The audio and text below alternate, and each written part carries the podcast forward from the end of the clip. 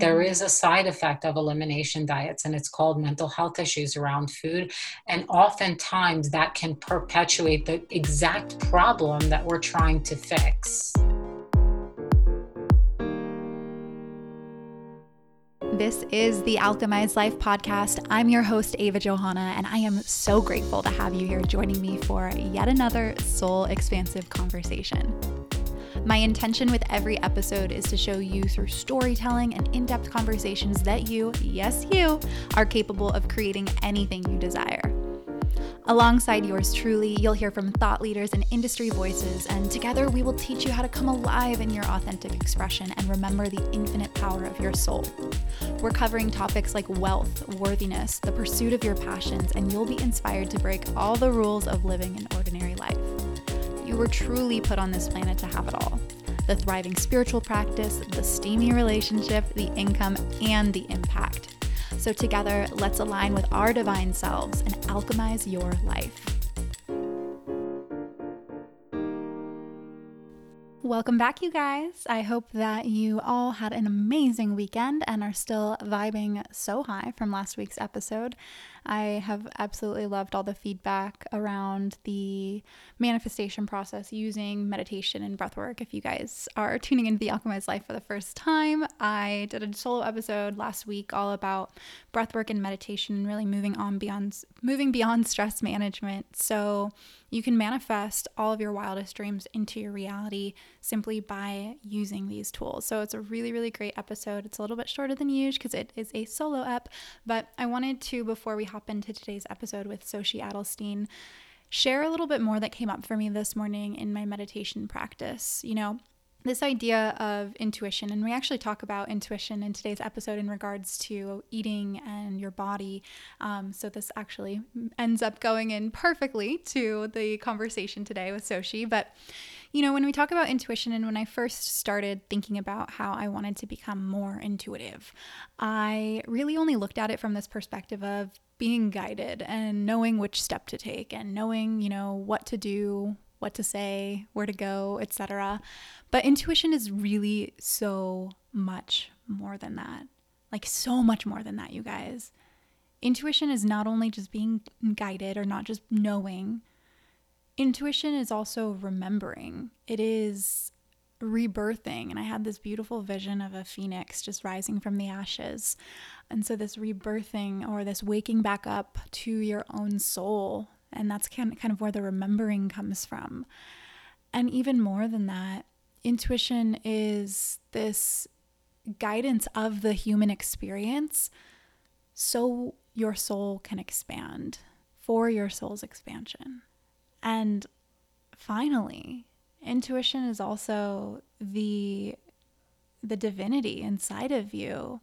It is the recognizing that you are God in human form. You are a divinity. You are the universe in human form, whatever word you want to use. And as I was sitting in meditation, having these words and these messages just, you know, flow into my mind and into my heart, I just thought about how beautiful it is to just have this connection because it doesn't ever feel like I'm alone. You know what I mean? Does that make sense? It's like we go through life sometimes feeling so alone externally and then also internally in our struggles and our challenges and the opportunities. We feel so alone, but you were never really alone. I was never really alone. No one was actually ever really alone. And intuition is that presence. And for me, you know, why I preach meditation and breathwork all the time is because I find that those are some of the only tools that really allow you to connect to your intuition. These are some of the only tools that allow you to have a conversation consistently, daily, and easily with the universe or with God or with your highest self.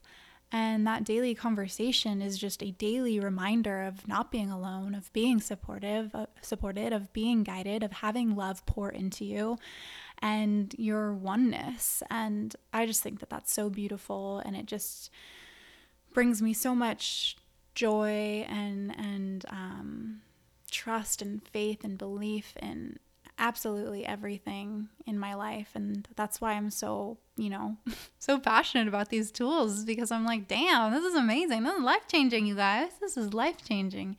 And um, that's why I like sharing them so much. So, anyways, if you haven't listened to last week's episode, definitely go back and listen to it.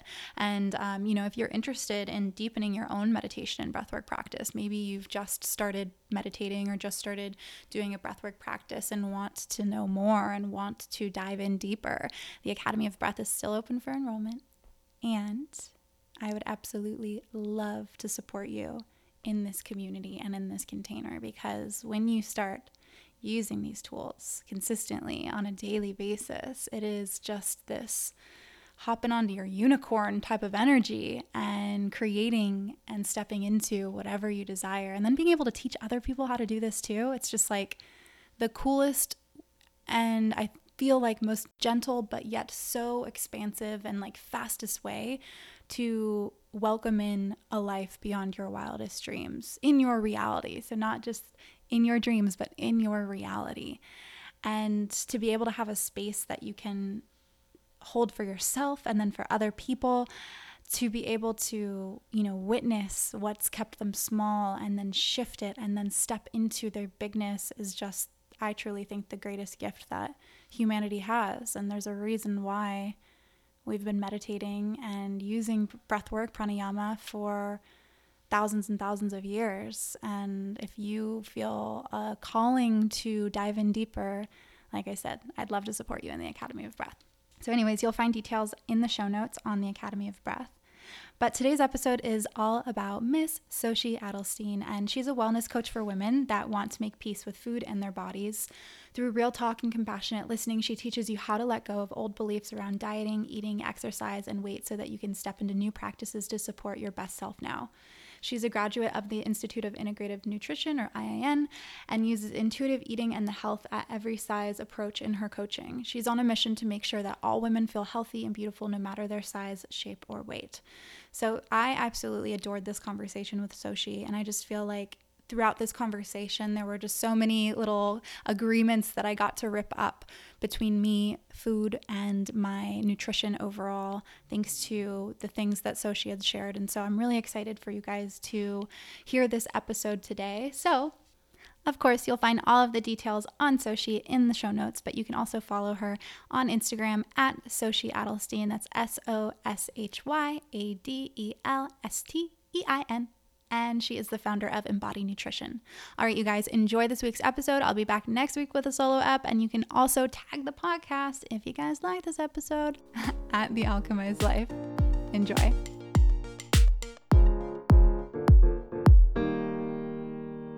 I'm so excited that we're doing this. Thank you so much for coming on the podcast. You know, we have been, like we said before we hit record, trying to organize this since like November, maybe, right. or maybe even before then. And I'm a firm believer that timing is everything and timing is always perfect, even if it doesn't feel perfect. And mm-hmm.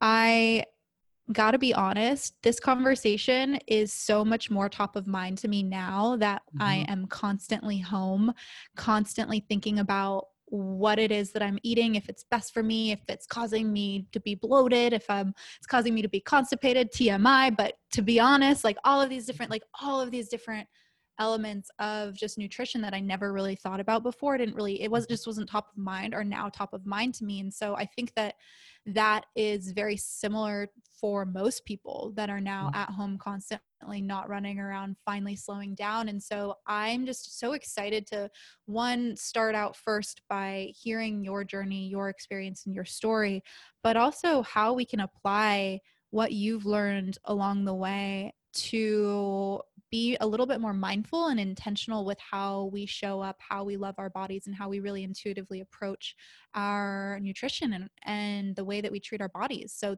again, thank you mm-hmm. for coming on.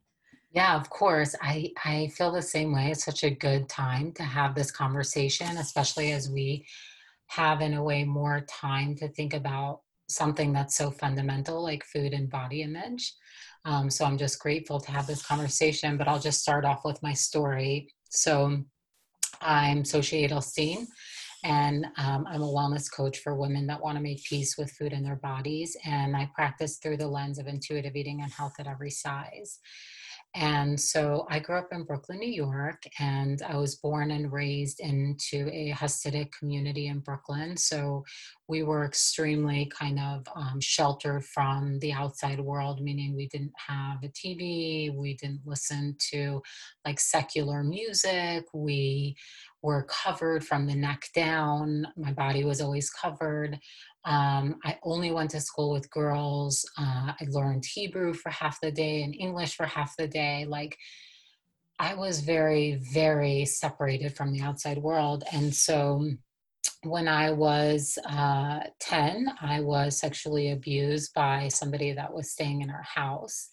And that was kind of the first experience that I had where I actively left my body because it was actually just too overwhelming and uh, scary to be there in that moment. Um, when I was 13, I started. Um, there's, I don't know if they have them in LA. I, I, bet you they do, but in Brooklyn, we all have these little bodegas. They're little, like tiny delis. And that's i started like going into those stores. I would go to like malls with my friends and i started buying like elle magazine vogue magazine marie claire all those things all those um, magazines. And anyways started looking in them and saw pictures of women who were like five nine and very very thin. And i wanted to look like them. I wanted to be like them. They were sort of my way of freedom out of this world that i really in many ways did not identify with specifically like you know most common family story is like every single holiday my mom would like take us shopping for dresses and i would always be begging like i was the hardest person to shop for. I always wanted to wear my stuff and i wanted to like go to three quarter sleeves instead of like long sleeves and so mm-hmm. i just always wanted to express myself through clothes and fashion and buying these magazines was one of the like it was like my way of trying to do that when i couldn't do it for myself. Um, but one of the things that happened was my body image issues started from that place and i started to realize like you're never going to look like these people and that means that you're not beautiful enough and you're not good enough. When i was 17 my mom disowned me and i that was a very traumatic experience on me and i was really like just like kind of left to fend for myself. I was homeless and just really really really struggling and just trying to do everything i could to kind of survive that situation. And so i'm 19 and i'm working in the city at this point and we have this work party and somebody snaps a photo of me. And at the time, like digital cameras were just starting to be a thing. And like two weeks later, they were showing me this photo of myself. And I just saw that photo and I was like, nope, you need to be smaller. Like you're fat and you need to be smaller. And so I researched and at the time, the Atkins diet was in, and I get on the Atkins diet. And within two weeks, I lost a bunch of weight. Everyone was complimenting me, you look beautiful, you look fit, whatever. And after two weeks, I had this intense craving for sugar and carbohydrates. And, and I walked downstairs. And for the first time in my life, I walked up and down every single aisle and picked out like cakes, cookies, candy, sugar, whatever. Brought it up back up to my apartment and I had the first binge in my life. I had no uh, history, no issues with food prior to that. Um, my mother never dieted. She never made comments about my body or anything like that. But after that, I started to feel really guilty and ashamed about what I just did with food. And for the next six years, I tried every single diet you could ever think of in your life. I lost and gained hundreds of pounds, and I was very addicted to exercise.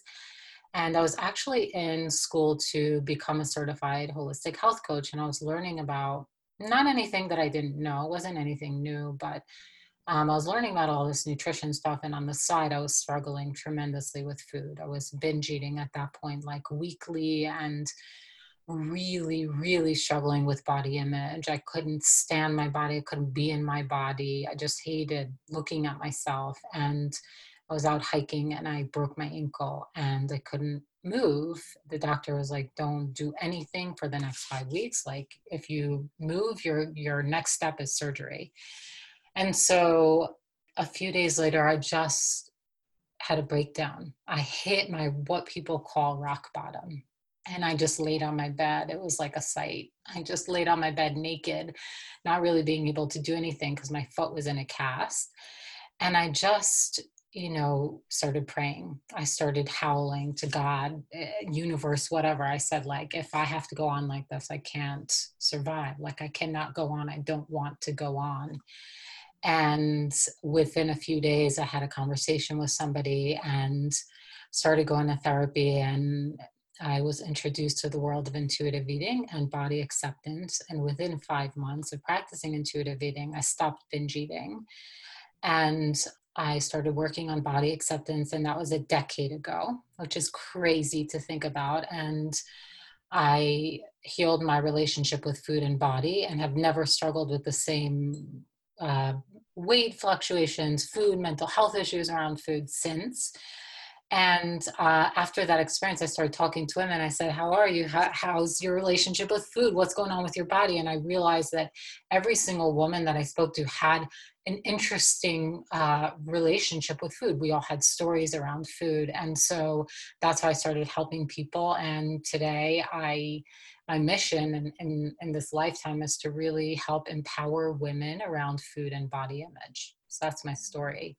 Wow. Oh my gosh. Well, I can identify with a lot of different elements of your story. And um, I just have to, you know, applaud you for doing the work, for hitting that rock bottom, but then finding your way out, you know, because I mean, it got me almost a little emotional just hearing that because it is, I, I've been there. I've been in the shower crying, praying to God, wanting to live a life, not wanting to be in that life anymore. And it's just beautiful to hear how once we ask for that help, the support can come so rapidly if we're willing to like take that hand, you know.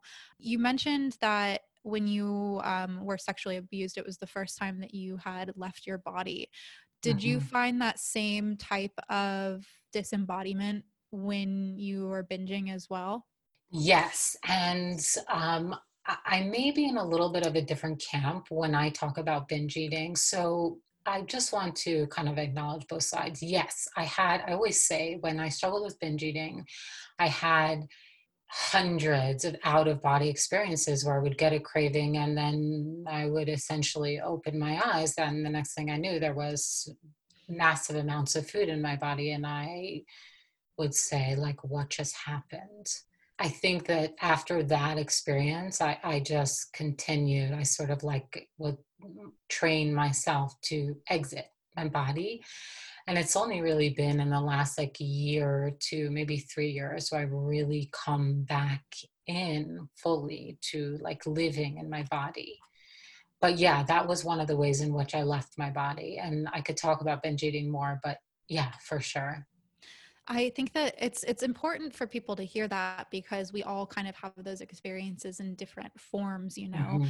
I certainly have had that experience and struggled with that as far as like drinking goes. Like I don't consider myself an alcoholic. However, I know that there are certain times where my intuition will be like don't do that, don't do that, don't do that and it'll be this out of body experience reaching mm-hmm. for whatever the alcohol is. And so one thing that I found is that when we first start doing that, though, when we first start not leaving our bodies, but intentionally coming home, coming mm-hmm. back to our bodies, that it can be a really intense experience and it can be really uncomfortable. And so I'm curious over these past few years how you have sat with yourself through the discomfort, how you have held space for yourself as you are welcoming, um, welcoming yourself back into your body and establishing it as a safe space for you to be again.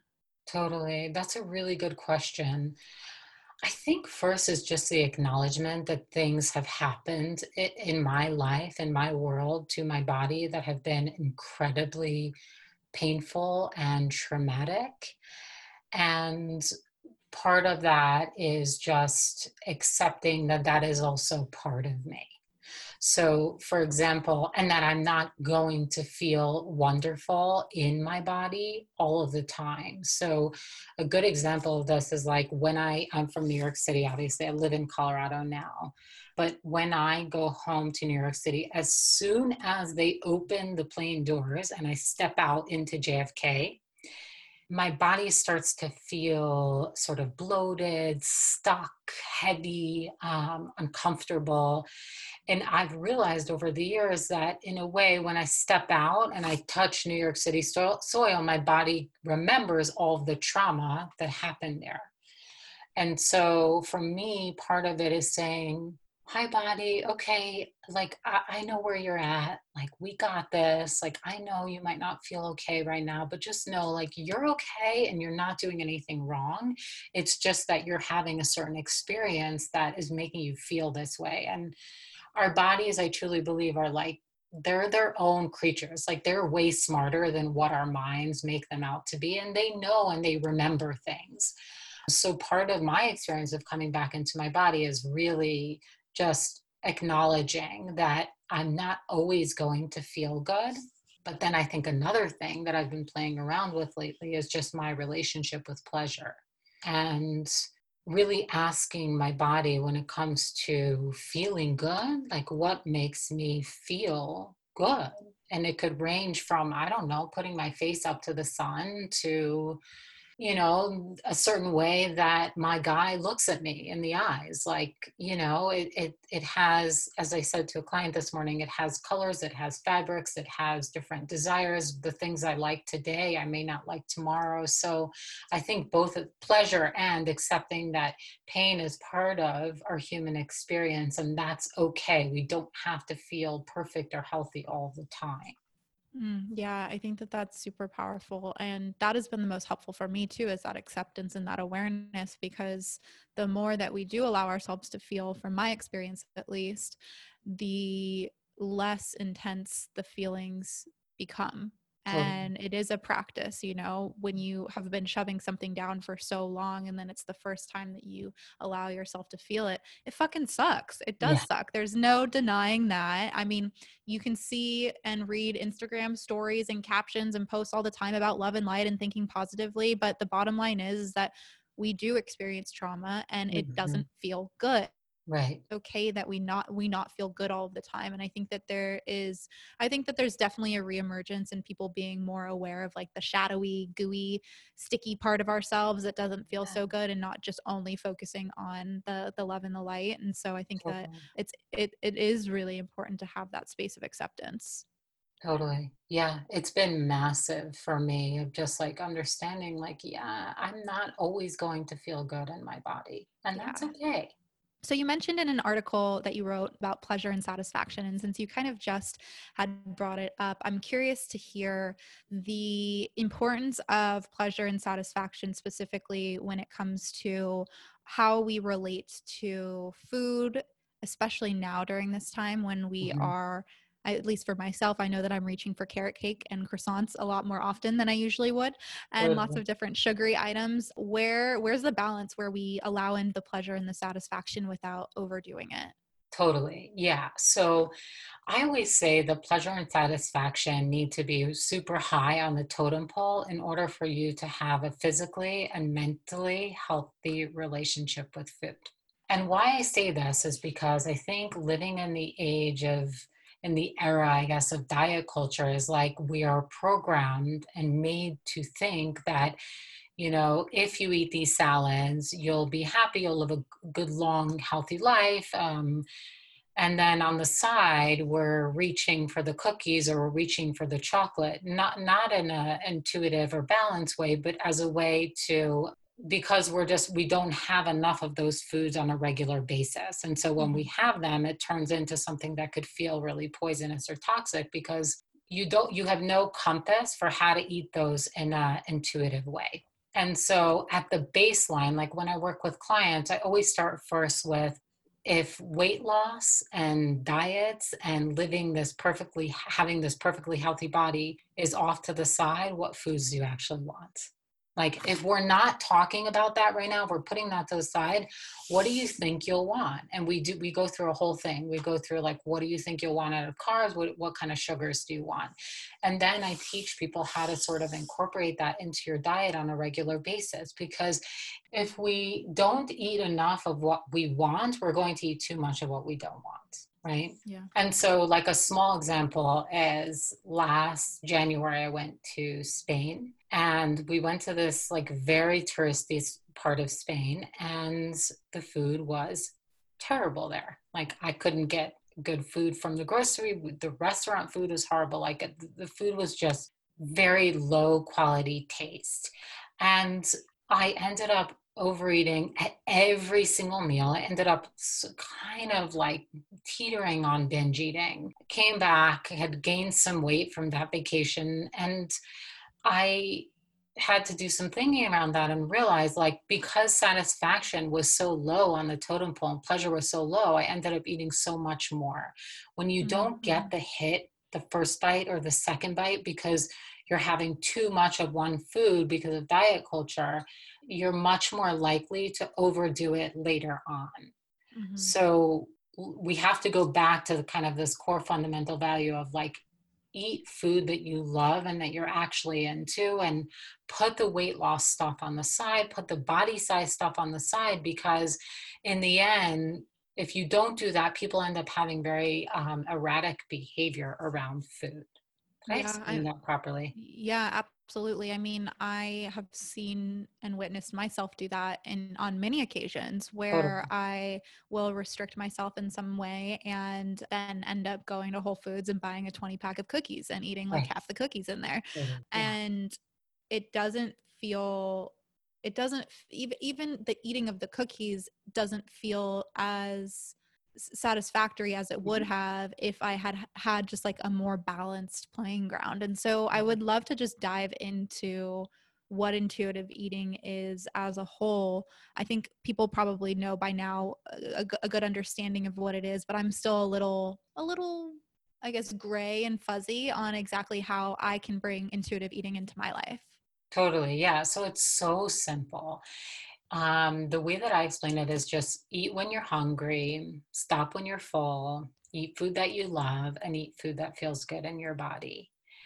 And it kind of like brings in all of the things with food, meaning like buy food that you love, but eat it in a way that feels really good for your body. And honoring like just regular cues of hunger and fullness. So, really, what I do is I don't believe that I know what you should eat better than you know what you should eat. So so my job is always to teach people how do you start tuning into your body. And the reason why this is so important is because we have this overabundance of health and wellness information out there today. Like if you wanted to, Ava, you could go on Pinterest or Instagram right now and you know search 30 pound weight loss. And like you will find out what to do to lose 30 pounds or whatever, right? Anybody mm-hmm. could do that. But it doesn't work. It doesn't work long term and it often creates more mental health issues around food. Mm-hmm. And I'm not even talking about eating disorders. I'm talking about it creates exactly what you were describing, like people eating whole boxes of cookies and not really understanding why. So intuitive eating is literally just rejecting diet culture and then eat when you're hungry, stop when you're full, eat food that you love, like literally, even if it's Chick fil A, and eat it in a way that feels good in your body. Mm, yes. Okay. So I'm curious though, if someone has absolutely no body awareness, so they don't uh-huh. know when they are hungry, they don't know when they are full, how can they, you know, re-establish that relationship with their body so they can take those those cues from um, their body? Totally. That's such a good question. I always like to say if you don't know when you're hungry and you don't know when you're full, set meal times. Like just wake up in the morning and I believe that people should truly eat within like 30 minutes of waking up 30 minutes to an hour tops if you don't you're you're allowing your body to dip and whenever it dips there's uh, you're later on you're always going to have high carb high sugar cravings in a in a small amount of time. So the best thing you can do is just set meal times and set snack times. As a baseline it's really good to eat three meals and snacks in between two or three snacks depending on how active you are and then I believe one or more fun foods a day. So fun foods, just foods being for the sole purpose of pleasure and mm-hmm. nothing else. But yeah, set a meal time, put a timer on your phone and have a breakfast and let it be. I always like to say, like, put every food group in there. So put fats in there, put carbs in there, put protein in there. And of course, I love vegetables and I think everyone should eat vegetables and everyone should have access to vegetables. But again, that's not going to, that veggies in and of themselves are not what's going to sustain you long term mentally. Mm. So, for someone that is vegan or vegetarian, how do you recommend with the intuitive eating to best support their body and their health too? Because there is still a scientific necessity for certain types of proteins or foods or vitamins that we that we get and so I'm I'm interested in like the blend of intuitive eating but also making sure that you are you know covering your baselines like you said with like the carbohydrates and sugars if you do wait too long you will experience those cravings. So where's the blend of in, intuition and science? I think there's a lot of science behind intuitive eating that it works it's good for long term meaning it can be really bumpy in the beginning but after a while it's smooth sailing forever and if you look at the way that like babies eat we're all born as intuitive eaters.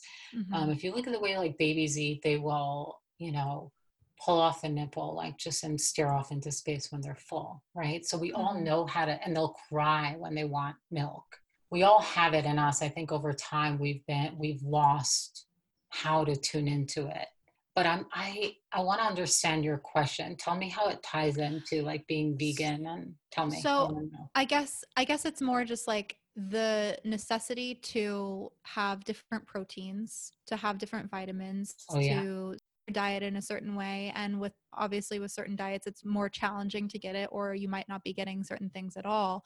And so if someone wants to eat intuitively how i guess where i'm trying to figure out the best way to to state this i'm i guess i'm just interested in how like science blends into it where there's a side of it you know where you want to say eat intuitively choose the foods you know that you want to eat but then also it's like you should also be getting these things too because that is, this is fundamental for your body's um, totally. performance yeah, I think the protein, the fat, and carbs are fundamental. Like that's the fundamental baseline. You got to be having that in every meal, even if you're vegan, right? Like find uh, non animal protein and make sure you're getting enough of it. Find carbohydrates that don't have um, animal products in them but essentially like all across the board you need to have those food groups and i say that because a lot of people that are restrictive they may not be on the atkins diet right but they may be eliminating carbs or for some people again with vegan it's tricky right because like yoga girl is a good example she's never struggled with an eating disorder she's very pro vegan and i think it's wonderful however if you have a history of an eating disorder, it's going to be very hard to be vegan without that kind of stuff coming up. There's a mm-hmm. threat of having that uh, come up and affecting your mental health. But either way, all across the board, always put protein, carbohydrates, and fat in every single meal. And snacks should always be like, you know, combining. So some people will say, like, hey, I'll have an apple for a snack. That's not enough right? And I always say like snacks are the buffer between breakfast and lunch. So they ensure that you don't go into a meal feeling super hungry because if you eat from a place of feeling super hungry, you're much more likely to overeat or binge eat.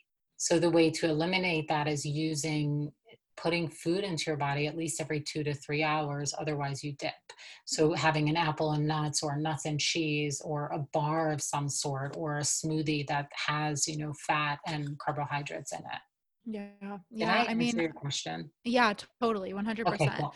Yeah. Cause I mean, for, like my little sister, she just only loves eating sweet potatoes, which is so funny. And she's actually yeah. lost like decent amount of weight on sweet potatoes on the, on the sweet potato diet. But it, I see how it could be problematic if someone is resistant to eating protein or someone's resistant to eating carbohydrates for them to embrace this and not feel like they are doing wrong to their body in some sort of way. And I guess to give an example of that, I, when I first started healing my skin, I used to str- struggle with really, really bad cystic acne.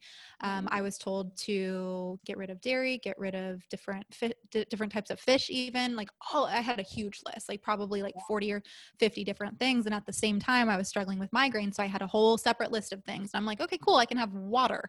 Um, and I was so restrictive and so obsessed with what I was putting in my body that my skin actually ended up getting way worse. Mm-hmm. And mm-hmm. the stress that I was putting on myself was far more detrimental than having a little bit of whatever the food was. And then if I did have like cookies, for an example, I Mm. would again, I would like binge eat a bunch of cookies because I Wow. hadn't had it for so long. And then around, I think, summer of last year, I finally was like, oh, a different a different esthetician gave me permission to add gluten back in. She said, you, Mhm. you I don't know. She was like, I don't know why you you cut gluten out. That per- person shouldn't have told you to cut gluten. You're fine. Like you can have Wow. gluten. You can you can also have dairy too. Just don't have like a, a shit ton of dairy. And I'm like, okay, all right, I'm gonna try it. And my skin, I mean, my skin has been clearer than it ever has been and i am not restricting myself at all and it just like goes to show how how much our minds and how much the stress we put on our bodies can impact like all of the things that we're trying to work on whether it be weight loss or clear skin um you know the, the stress and and the mental health element of it is huge Thank you for sharing that story because I love to hear from people firsthand. I think right now there is a lot of talk around the elimination diet. And as I speak, I really don't want to um, unacknowledge anybody's pain that they may be going through in their body around. It could be literally anything. Right. But there's sort of this new treatment with, you know, okay, we'll treat it with an elimination diet. And we forget to mention that our brains are not wired to be restricted around food in any way for a long period of time. When we do that, the side effect is mental health issues around food.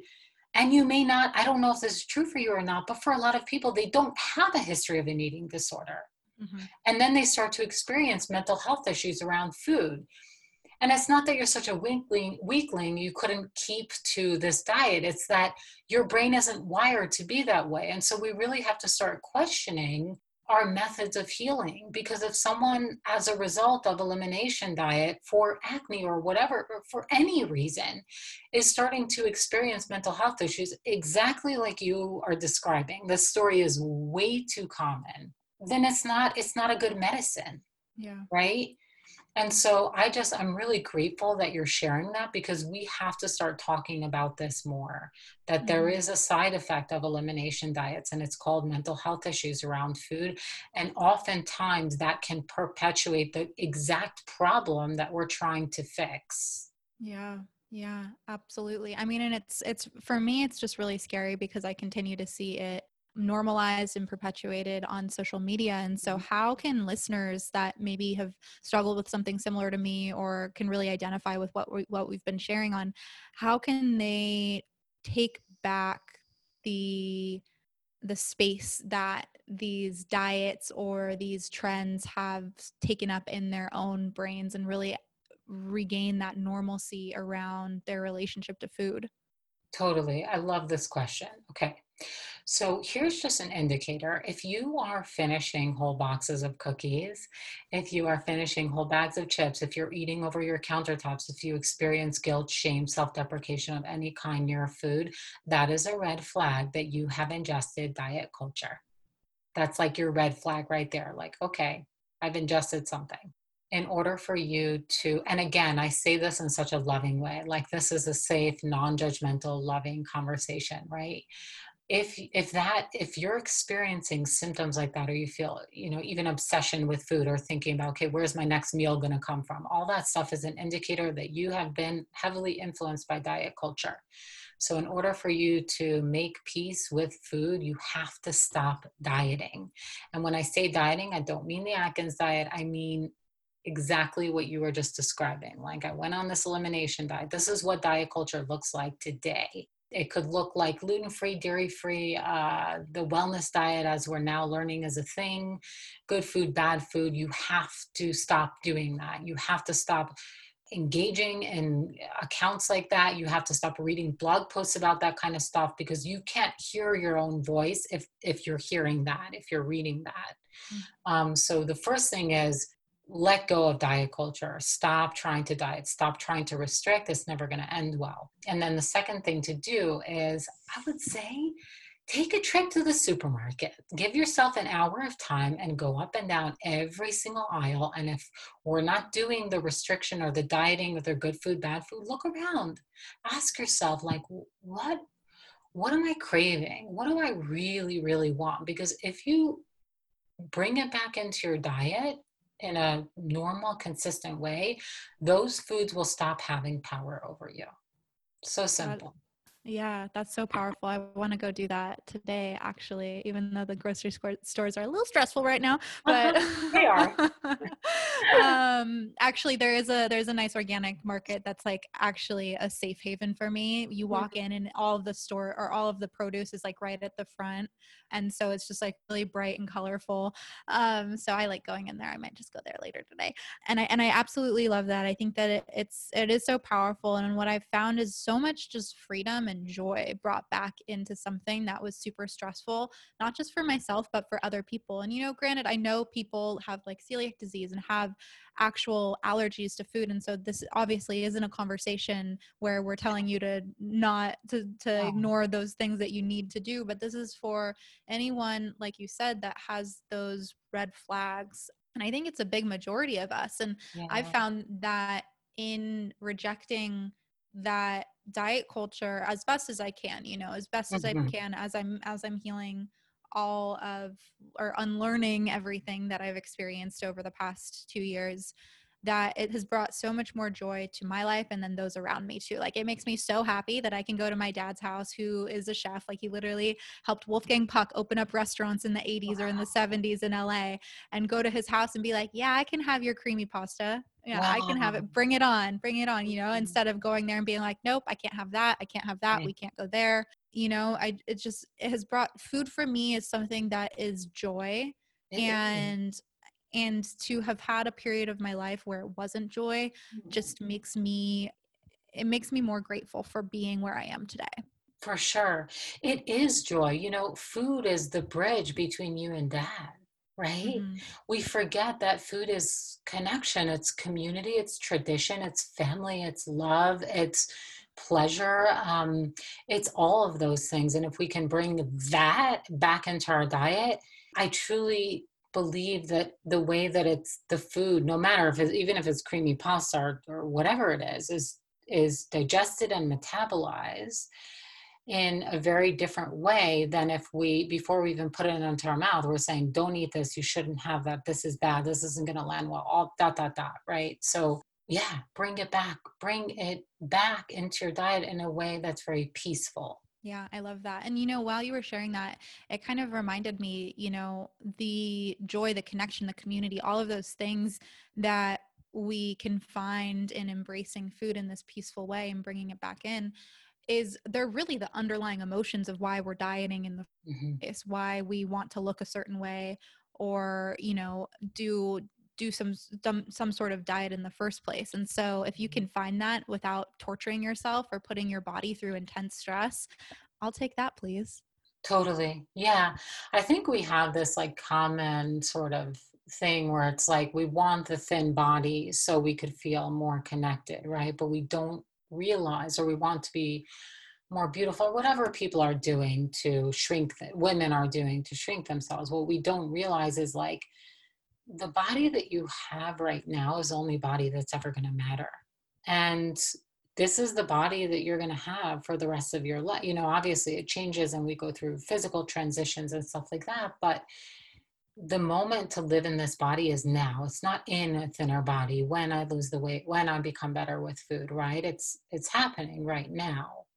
So mm-hmm. yeah, this experience i think highlights more than ever just how fragile life truly is and how important yeah. it is to be present to be in a state of gratitude for your own health and your own body um, every single curve every single pimple whatever it is all your freckles like now is the time to really really appreciate it yeah i think even there was something you mentioned about you know like now in the beginning like we were talking about how you know we have more than more time than ever to think about food and um, people are people are going through this coronavirus really struggling with food a lot of people. And i think some of that is you know if you were so restricted before coronavirus and now it's like this massively stress thing happened in, in all of our lives right? Like we've all interpreted as stressful in many different ways right? It's it's a huge transition.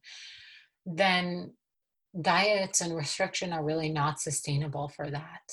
Mm-hmm. And that's Yeah. another reason why I think it's a really good time to s- start the practice of intuitive eating, right? Yeah. Um, start to include all foods back into your diet because, hey, then if another stressful event happens, which scary as it is, we'll go through a lot of stress and transitions before we die. That's part of having a human experience. Then you're not going to feel like food is taking over. Yeah, exactly. Exactly. Soshy I have enjoyed this conversation so much. Thank you so much for coming on the podcast. For everyone that's listening, where can we find you? How can we stay up to date with everything you're doing? Yeah, thank you for having me and thank you for being open to this conversation. I know sometimes it's a little different and outside the box, so I really appreciate you having it with me. People can find me, I hang out on Instagram a lot, and my Instagram name is Soshy Adelstein. So it's S O S H Y A D E L S T E I N. I am also a virtual coach for women all over the world that want to make peace with food and their bodies. And um, you can reach out to me uh, through embodynutrition.com. Will you link it on the bottom? Yes, we will. Yeah. Sweet.